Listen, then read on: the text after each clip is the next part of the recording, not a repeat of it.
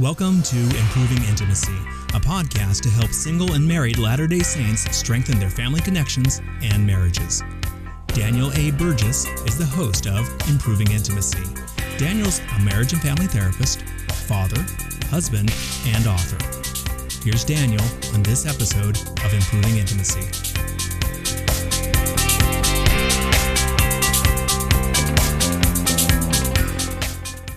All right, men, welcome to today's episode. I've got a special guest for us today. This is Daniel Burgess. So he is a, a family therapist. He um, runs Ascent Family Therapy and uh, helps couples and individuals with uh, with their marriages.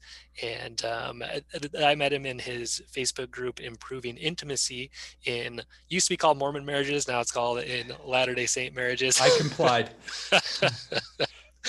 um, so yeah, any, anything else you want the, the, the audience to know about you, Daniel? That's great. I, I love that. Uh, yeah, come check it out.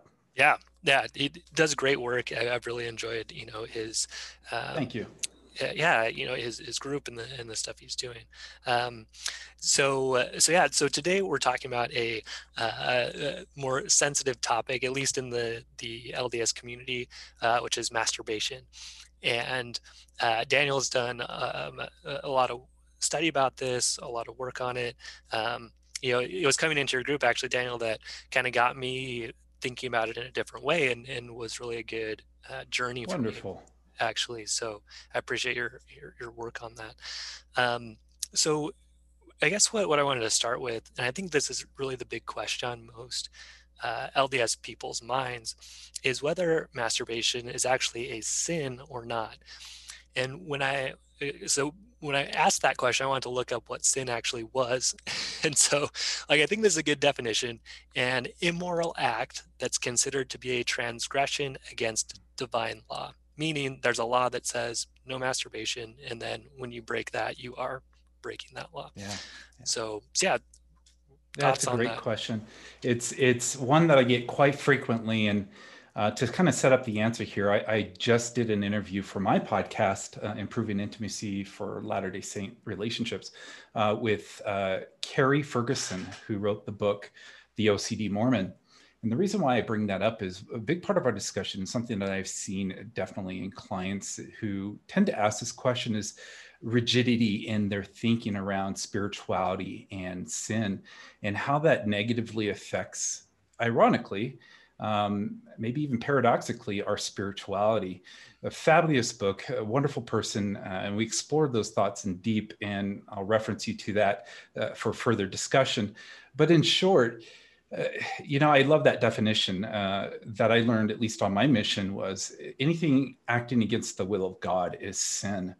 And sin is essentially a guide for us to draw closer to him not to sin to draw closer to him right, but right. to avoid sin or things that separate us from god. Uh, and when we can think about it in that context we can now see self-mastery in a different view. You know we even talk about transgression uh, joseph fielding smith says there's a big difference between transgression and sin. Transgression are the things that we as humans learn to be better at that heavenly father expects us to make mistakes that's why the atonement is there now to answer that question is masturbation a sin um, I, I, don't want to sound avoidant of the answer, but it really depends. It really depends on the person. Is this drawing you closer to God? Is this helping you understand your body? Is this creating better self awareness, self mastery? Is it creating peace in your life? If it isn't, then that needs to be explored um, and understood better. That's the whole purpose of this life is to master our minds and our bodies. And what does that look like?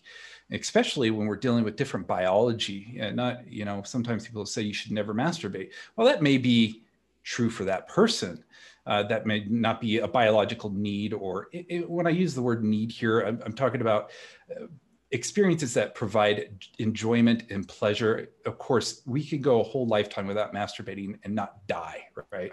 and i've heard people use that argument you won't die it, so you don't need it. Well then we could go to maslow's hierarchy of needs. We won't die without people loving us in our life, but our life will be pretty miserable, right? Uh, right? yeah, and, and there point. are there are cases actually that that children have died out of neglect of, of love, and that's true. Uh, but for I think the point is there is I, I, think when we look at this in a very rigid way, is it a sin or black and white? We we kind of cross into this line of kind of obsessive compulsive thought process or scrupulosity. Um, and focus more on the rule than our relationship with ourself and the Lord. Yeah, uh, I, I, I, love that. I, I, love that idea of uh, those questions that, that you posed of instead of is this a sin, which, like you said, is is about oh right wrong. You know, did I did I follow the rule right or did I not follow the rule right? It's like no, you know, is this bringing me closer to God? Is this um, you know helping me enjoy my life more. I think once you're married, an important question with however you're using your sexuality is is this bringing me closer to my to my spouse or not um, and i think with that too you mentioned you know i think for uh, for women this happens maybe sometimes more than guys where that exploration process maybe hasn't happened as much as it has maybe with some guys before marriage and um, you know actually exploring that and figuring out what works for you you know can be a gift to yourself and to your uh, to your marriage. But th- thoughts on that? Yeah absolutely. And i think that's the main goal uh, and that's why i set up my group improving intimacy in latter day saint relationships is for us what are we doing in our relationships our intimate relationships that we can improve on to draw us closer to god? That is the underlining and the core focus here. How can we understand and learn God and draw closer to Him and in our relationships. And so that could involve often we we sacrifice or we ignore or we neglect our sexual self and don't really explore and understand that like we do the other aspects of our spiritual life to draw closer to God. And so this is very much a negotiation, a discussion with our partner and with the Lord. And as long as it's in that confined, I believe, it's healthy. Whatever that decision is i have seen masturbation benefit and reward relationships like no other thing has in their life. It provides options it provides a discussion and i think as long as you're taking it to the lord and and you're addressing it with your your spouse and you come up with what works for you then you're doing what the lord wants you to do drawing closer to him and your your spouse. Yeah awesome. So with that kind of to, to look at the the other side of this right because i think some people hearing that they're going to think oh well then you know it, then i can do whatever i want yeah. like if my if i want to go have sex with a bunch of other people and like we're both okay with that then that should be fine right um, yeah. so what what would you what would you say to to that thought, oh, well, oh, you know, I, I, I prayed about it and like, you know, that was my answer. It was fine to, to go do that.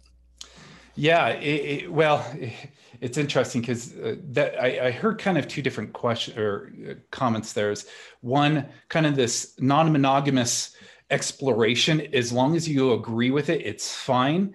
Um, and the other one is anything, well, I guess that kind of the same thing, you know, anything goes now.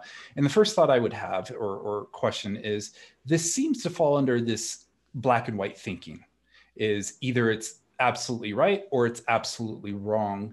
And I think the Lord has definitely, at least in our day, made some clear guidelines in the temple. We specifically commit to each other in, in this relationship. Um, now, does that mean uh, anything goes or or or not? I, I think there's definitely a, uh, a constraint there. We've committed very specifically to each other that we will figure this out between each other and the Lord. I don't think there's a carte blanche there that says, yeah, anything outside your relationship is okay. The purpose, like I was pointing out, is is it drawing you closer to your spouse and to the Lord? Do you feel like you're honoring your temple covenants that you specifically made? Now, when we talk about masturbation and things that help improve desire towards each other, um, I think I think those things are open for discussion and prayer with Heavenly Father. Now, going back to your question, some can argue, well, we both decided we feel closer to each other when we could explore outside of the relationship. And I'll be frank, if if that's what you have decided, I I personally don't think that's what the Lord has, has said, and I don't I I don't see any justification for that. Um, and so I, I I'm not going to tell somebody that they they got false revelation. That's not my job as a therapist. My my job is is to help them understand how to live a healthier life. Right. I and so there's an argument for everything, and I I could totally see where people can and I've seen it. You know, well, I'm going to go and do whatever. And when I hear that phrase, though, that triggers this kind of black and white thinking, going from one extreme of rigidity to another. Yeah. And I would push on that. I would really explore that. Is that really what you're doing? Are, are you going from a what I'm going to just say kind of like a, a repressed or rigid thinking to wow, the doors just blew open. I'm going to do whatever I want. That would be a concern to me, and I would explore that uh, uh, first. that's that's a concern to me. Yeah, I, I think you brought up something super important. I think they're both uh, basically immature reactions. Oh, excellent. Yeah. Yeah, it's like it's like oh, either somebody has to tell me everything I have to do, or nobody can tell me anything that I have to do. Right? right. Like they're both pretty immature um, versus saying like look okay here's here's my read of the scriptures or you know if that's if that's what i believe we're kind of assuming someone's sort of like uh, active lds or christian like trying to do what god wants them to do um, and you know if you come into it with that in mind and you're like hey like i read the scripture you know i did if you went to the temple like i made these promises i'm going to be mm-hmm just be faithful to my wife. So like I want to keep it within that. Um, but then within that, like you said, like growing, developing that maturity to say, yeah, this this does help and this does not help. Um, you know, one of the things that I like is is by by their fruits ye shall know them. And I think that yes. so applies here. You know, mm-hmm. if you try it and the fruit is good, good. If you try it and the food is not good, you say, okay, like, you know, that was an mm-hmm. experiment, wasn't good. We're going to cut that one off. So, yeah. Yeah. Great points. Yeah. Um, so for the, like, maybe to satisfy some of the, the more uh, OCD Mormon folks out there, uh, I, I know, I know you've done quite a bit of research on how sort of the, you know, the church has looked at masturbation over time um, and kind of how that has shifted sort of back and forth. Maybe you could just give us sort of a brief kind of summary of how that's gone. Yeah, really, really quick summary here. there's very little documentation from the the restoration uh, from like 1830 to about 1890. We're getting more and more as the Joseph Smith papers are in development, and it's exciting. Uh, public access, a lot of people go to it when I was researching it, I had to spend hours and hours in archives and trying to find these documentation. There really isn't much. In fact, we had a very, uh, if I could use the word progressive view of intimacy. Uh, uh we were a very different church. We viewed sexual uh, relationships as beautiful. And uh, in a time that uh, orgasms were viewed as dangerous and lethal. they literally believed that it, each time you had an orgasm, you took years off your life. This was that idea back then. That really didn't end until about 1920s, maybe a little earlier than that. And we had a very opposing view to that, not in a very positive way. And we only start to see, uh, if even if I could say it's negative comments about masturbation, only in the context of serious transgressions where uh, people are having um, I want to be appropriate for the show. Uh, let's just say sexual sexual abuse issues. Let's just keep it in those terms. And uh, there was ideas that were prominent at that time, not not just in the church, but because we're a melting pot of religions at the the Restoration. Um, we we had a lot of traditional cultural ideas being brought in, thinking that masturbation led to certain behaviors, including homosexuality and to other sexual transgressions. And so the only things you can really find that I'm aware of now, and I've I've researched this extensively, as you mentioned, is in meeting notes where some brethren will say it's because they did this, and they would reference masturbation, and this is where it would lead there was no there was never any official stance against masturbation. In fact it was uh, about 1920 that uh, there was a conference address of some guest who says we approach sexuality and i could provide these links and references to you offline and you could include. Yeah. But um, saying i'm impressed that you latter day saints can talk about sexuality including masturbation so openly which blew my mind. I was like really they i mean not only to recognize that but to even make it part of a public address um, and and then in uh, 1930, um, the Relief Society president at the time was called to provide mental health guidance to the church. And she provided, uh, Amy Lyman Brown, it provided these lessons. And one of those lessons was parents, don't overreact to your children masturbating. You'll cause depression, anxiety, even suicidal thoughts. Very fascinating. It wasn't until about the 40s that President Clark started to interject other ideas. And long story short, I uh, my interpretation of that was because of the Kinsey books came out on human sexuality and the father of the sexual revolution. And I think the church was trying to do something to differentiate ourselves from that movement, which I both understand, but also see kind of a, a, a shift in the opposite direction. And it's only at that time that we see really negative comments and emphasis on the dangers of masturbation and emphasizing it as a sin.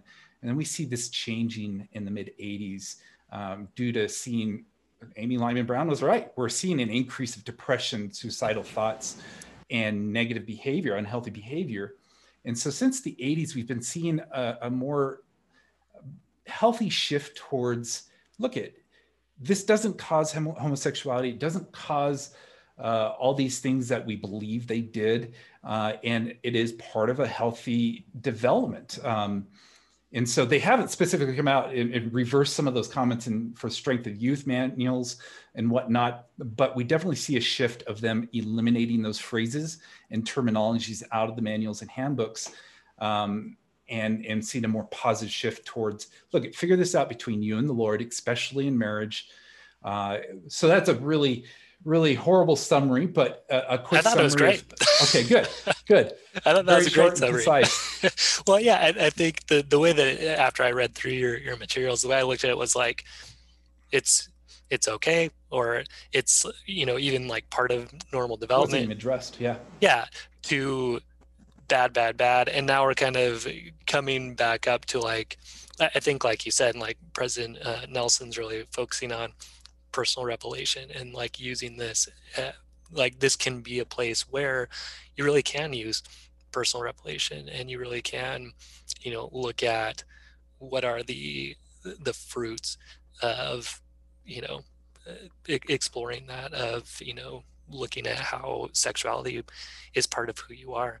Um, yeah and, and let me let me add real quick one thing when we analyze uh, developments in the church whether doctrinal history or whatever we, we make a mistake of seeing things in isolation and we got to realize there was a lot going on during that period of the 40s uh, we had one of the fastest booming growths of the church to this date from like the 40s to the 70s and so the brethren were also trying to address how do we address a growing church and they they created the department of correlation and everything else and so they try to standardize teachings across an entire world of membership.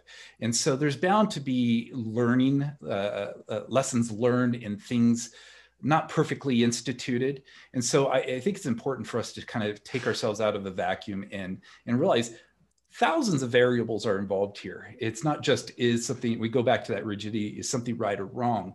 And I think we're, what we're doing is now we're learning how do we, how do we teach a worldwide church, not just a Salt Lake church anymore? Yeah, yeah, oh, awesome and uh, super helpful. I think, like uh, like you mentioned, it's it's not so much. We're, we're trying to grow out of the even like you know home teaching like oh once a month go go go and now it's yes. like minister meaning take care of these people and use like your judgment and your mm-hmm. you know, like what these people excellent need example and addressing that um, and i think with with sexuality we're starting to see some of that as well it just um you know mm-hmm. there there are structures like there are lines i think you know being sexually faithful to your wife is a pretty clear line or or husband, right? Um, if, as far as like an actual commandment or like an actual law that that God's given us. Um, but then outside of that, saying, okay, like how do I like sexuality is part of who I am. Um, it's weird, but Jennifer Finlayson Fife talks about this how like God is a sexual being and like Heavenly Mother's a sexual being. It's weird for us to think about, but like we're created in their image, like they have that too, and and like how did they use that? One of the things that uh, that you work with people who struggle with pornography too, um, and or want to use less or whatever. Yeah, one of the things that I've encouraged people to ask themselves is like, okay, I have my sexuality, like how do I want to use that in the yes. in the world? Um, and then that becomes the standard right instead of oh can i do this or can i do that it's like no like so for me my own like statement is yeah i want to use my sexuality to connect deeply with and have fun with my wife and so it, now I look and say, okay, is this helping me get there or is it detracting from that? And that's been much mm-hmm. more useful than going down this, you know, OCD, yes. OCD and track. I, especially for the men, and I want to, I want to emphasize this for us men.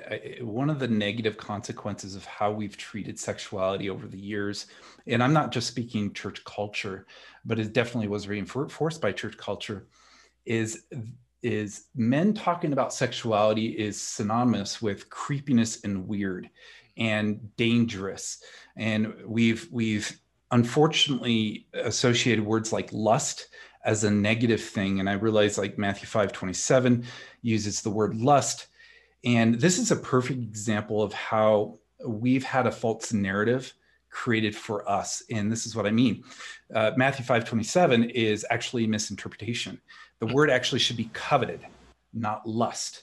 lust is actually that specific word translated correctly is used as a positive throughout scripture.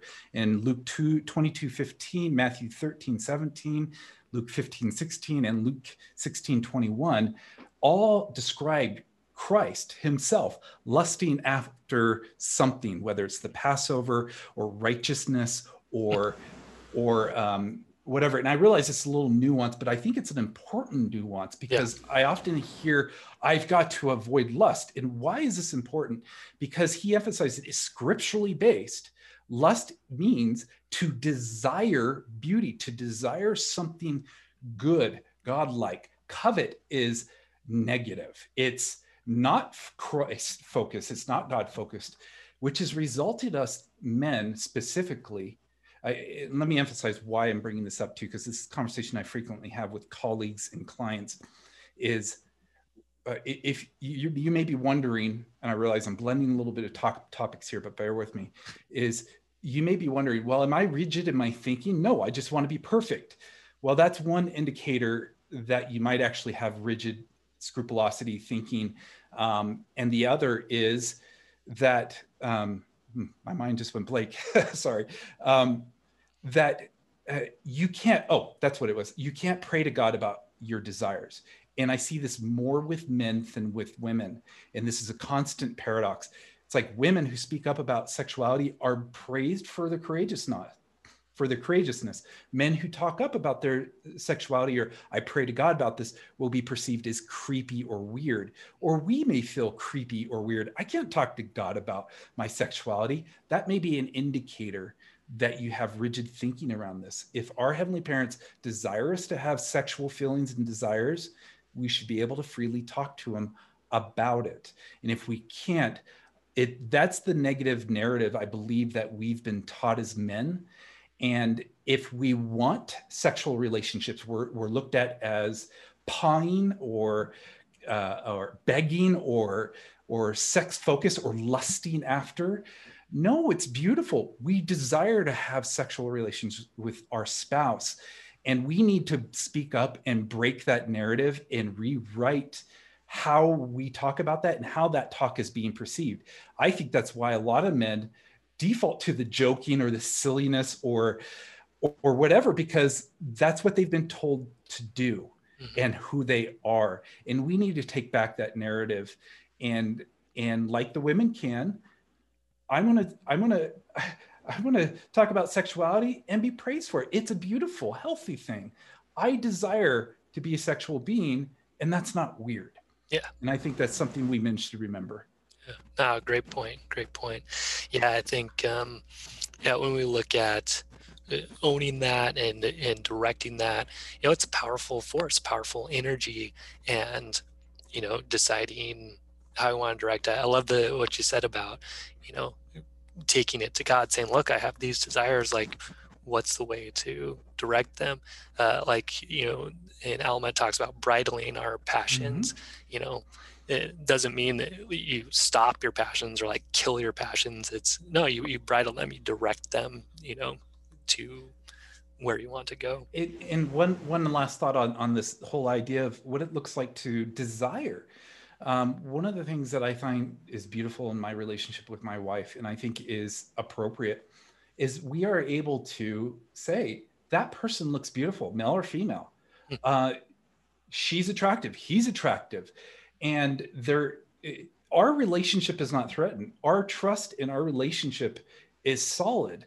It isn't dependent on whether or not we speak up our desires or not and that's a false narrative that's that's another false narrative is now I, in context, right? If, for example, trauma history, we've got to respect and understand that context. Uh, we can't just say, tough, I don't care about your trauma or I don't care about your insecurities. Uh, I've worked with a client in the past where the wife acknowledged she has huge amounts of insecurities. And because her husband, she found her husband was looking at an Instagram model, not even pornography in its truest sense and he acknowledged it he's never had a history of anything anything. She's required him to purge himself of any of that desire versus her looking at her self and, and building on her uh, uh, issues around insecurity. It's a team effort. You both need a partner in this experience as i think you know and, and understand. But when it becomes a one-sided thing blaming a partner and there's clearly breaking the line right? It's it's interesting though when we when a woman says they desire or they think something is beautiful it could be totally fine and not a threat to a relationship. But if a man says that this is that false narrative it's impossible for a man to see something that's beautiful acknowledge it and still have a fully committed um, cleaving unto their partner relationship and and we're told often that that's not possible. We're we're not as simple creatures on and off switches as i think we've been taught. We also desire connection and monogamy. We just also are trying to understand how to express and experience desire. Yeah. No i, I like that idea a lot. And i think you know there's um, you know when you do get to a level of sexual intimacy that is really connected where you are sharing who you are at a deep level with this person and they're sharing with you. And you know that's just something that it, when we when we talk about like save yourself for marriage and you teach, we teach our kids hey it's like save yourself for marriage. Why do you do that? Because ideally like when you have sex with your wife you are sharing your whole soul with that person. Like this is who you want to be with this is who you want to raise a family with this is who you want to you know spend your life with. And you know that all comes through through this physical act. Um, and that's why you save it. It's not because it's like wrong and then all of a sudden it's right. It's like no this is something so powerful and good and connecting that you want to choose someone really special to do that with. So so then to put that in context so you say oh yeah that girl is hot or whatever doesn't mean I want to connect with this person physically, mentally, emotionally, spiritually, and spend my life with them. Like no, when you have sex with them, when when That's you do that black and white thinking. Right, right, yeah. So um, yeah, I think when you do experience that connection, it's just so rich and powerful that you know it's something that you want to um, mm-hmm. yeah enjoy. I was just telling my wife this morning. I actually thanked her. I says, "I'm so thankful," and this is sparking from a, a thread that I was following, and how uh, people were arguing that they they can't even look, they can't have any other desires except for unto their wife. And well, at its core, I believe that I, the only desire I have is for my wife. I also I, I turned to her as I was waking up. I says, I'm really thankful that you can tell me you find certain things attractive. That's beautiful to me. That tells me that you have desire, that you you have uh, an appreciation for these things. And in no way do I ever feel threatened. It's never a feeling of like, oh, you want me to look like that. That's my insecurity if I ever feel that way. Sure. Uh, and and I would actually be concerned if she never said that. If she never pointed out, wow, she has a good butt. Oh, he has good abs. I would wonder, do you do you is your blood cold? Uh, do you not do you not see these things? Do you not appreciate it? It's like looking at art. Can't we look at other things art or things that are beautiful? And uh, are we afraid that our partner is going to become more attracted to that thing? I'm not trying to be silly but in all seriousness i mean we we should have interests and desires. That doesn't mean we're going to make a commitment or break a relationship because of it. I think it's very objectifying I think it's ironically objectifying to say that men can't have more complex experiences and a commitment solely to their partner while also appreciating something that looks beautiful. Yeah. Yeah. Uh, one thing that I've noticed myself doing too is if if I find my thoughts so yeah you, you, can appreciate oh yeah she's that's a good looking girl she's pretty but if i notice that i'm starting to run down that track of like you know attraction or wanting to like have sex with this person. Like what i found more useful for myself instead of like trying to just shut that all down like no no no no don't think that. I actually go the other way. I'm like okay let's say that it goes that way. Like is that really what i want? Like do i want to destroy my family? Do i Excellent. want to like um, be that example to my kids? Do i want to do all that? Then all of a sudden it's like no. Like mm-hmm. is it is that worth a few seconds of pleasure or yeah. you know definitely not. And that for, for me that's been a lot more helpful than trying to be like oh this is bad. Don't you know don't think that way. Yeah that's that's what we call acceptance commitment therapy. Good for you. Is and, and i think you hit it on the head right there is if you start to think you want to have sex with this thing or this person you think is beautiful address that thought right. That's I, I think that's a narrative that we've been taught. That's as soon as we find a woman or a person attractive, we now sexually crave that person. We need to break that narrative. That doesn't have to be the triggering thought. And I, I, you know, everybody's different, of course, but I, I think we've been trained to think that way. And I think by addressing that concerning behavior or that concerning thought, uh, and addressing that or, or like you did, you experience it, you say, Do you really want to do that? That's what's important, not shutting down all desire. Yeah. Yeah. Very good. Awesome. Well, thank you so much, good. Daniel. Let's do a quick, uh, you know, quick summary here. So, you know, we talked about the idea of is masturbation a sin or not, and I think you, you really put take it, it to the Lord. yeah, I, I think you really put it well. Which is that's actually the wrong question. The the question is, you know, is the way I'm using my sexuality, whether that includes masturbation or whatever, is that bringing me closer to God? Is it bringing me closer to my wife or not? Right.